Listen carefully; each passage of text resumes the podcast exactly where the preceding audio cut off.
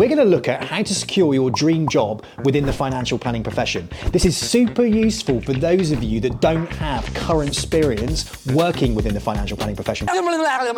But if you do, you're also going to benefit from this as well. And it's something that you can take through your career to make sure you're doing everything you can to secure the best job within the financial planning profession. So let's get started.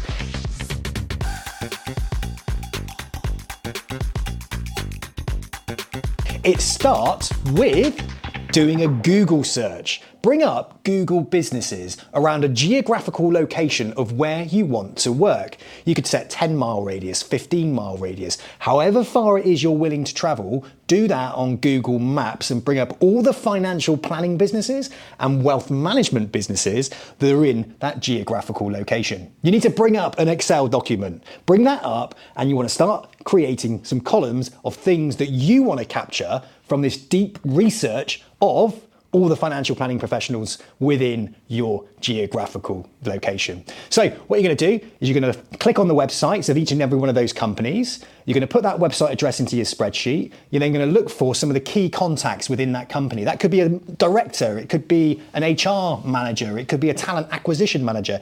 Anybody really that you think is a key decision maker within that company and would want to hear from you about working for that business.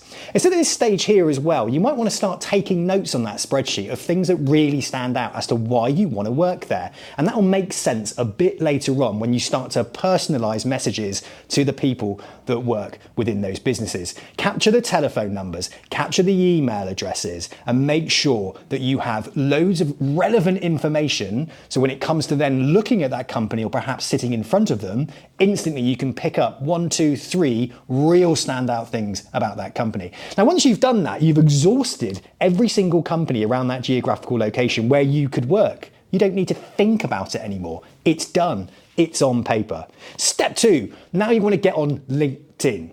Now, when you're on LinkedIn, what you then want to do is take that spreadsheet, you want to go through the spreadsheet of all the different companies and start following those companies on LinkedIn. Now, once you do that and you're actually following a company, it means that you're going to see all their future updates, which means when you follow them, make sure you're liking and perhaps commenting as well on their most recent posts. Take a little look to see if they're hiring, because if they are hiring, like and comment to say this job is of interest to me. Now, once you've done that, we want to move on to step three.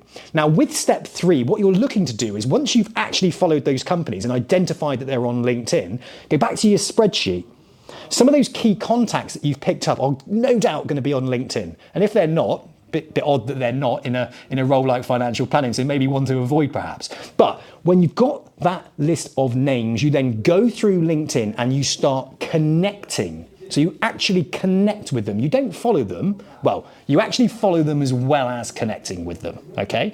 But when you connect with them, you want to send a personalized message. So for example, if you've seen on their website they recently won an award for financial planning excellence, say, "Hey Chris, how you doing? My name's Sam Oakes. I'm really interested in talking to you and connecting with you and I noticed recently you won a financial planning award."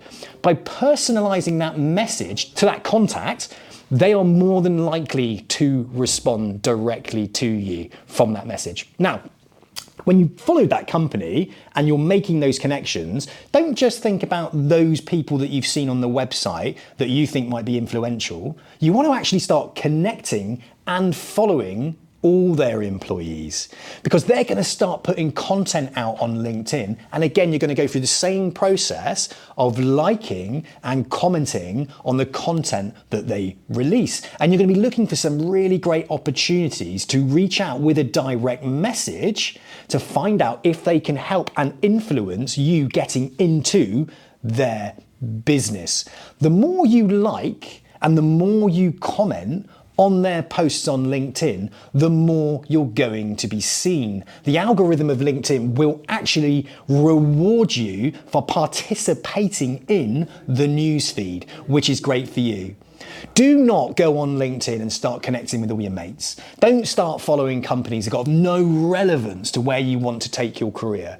You want to super focus your LinkedIn in the career that you're looking to work in. So that means every piece of content that comes up on your newsfeed is going to be relevant, which means when you go into it, you're not going to get distracted and you're only going to be liking and commenting from posts of individuals who work at the companies that you want to work for. Now, the brave amongst you are going to then take the data that's on the spreadsheet and you're going to reach out to those individuals via email.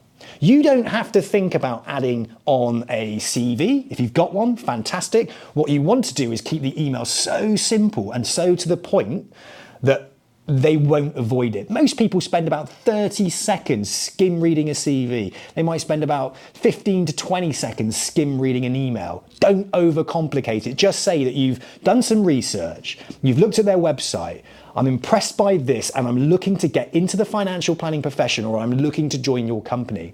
Is there somebody that I can talk to or can I book an appointment to come in and maybe you can help me on my journey? Send an email, something like that. That is personalized to the company and is very simple. Send it out to them, and I guarantee you're going to get a response.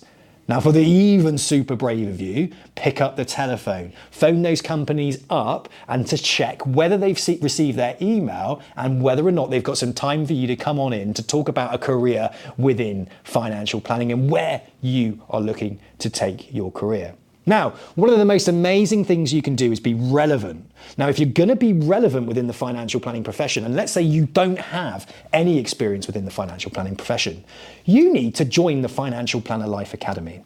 This is where we're going to teach you all about those really important transferable skills that those employers within the financial planning profession are looking for. We're also going to take you through your exams and get you prepared for them so you pass them. So when you do start to reach out to these companies, you can say, I am part of the Financial Planner Life Academy. I am doing these qualifications and I am learning these valuable soft skills that you are looking for. Therefore, I am entirely serious about a career within the financial planning profession.